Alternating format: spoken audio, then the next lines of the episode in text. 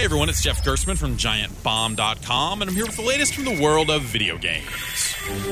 What are the best games of 2015? That's what we've been looking to figure out over at GiantBomb.com this week as we assemble a list of award winners for our week long Game of the Year Awards extravaganza. What's the best game? The worst game? The worst trend? The best looking game? We locked eight people around a podcasting table and didn't let them go until the answers had been definitively determined. So shake off the holidays and get a jump start on 2016 by listening to 20 hours of podcasts and reading guest top 10 lists from a cavalcade of game industry luminaries. We'll start working through the list and threatening each other with sharp objects over at giantbomb.com on December 28th. The debates rage on all week with our best game of 2015 to be revealed on New Year's Day. Check out giantbomb.com for more details. Okay, I need to go see a guy about some brass knuckles. I am not going to lose any more of these arguments.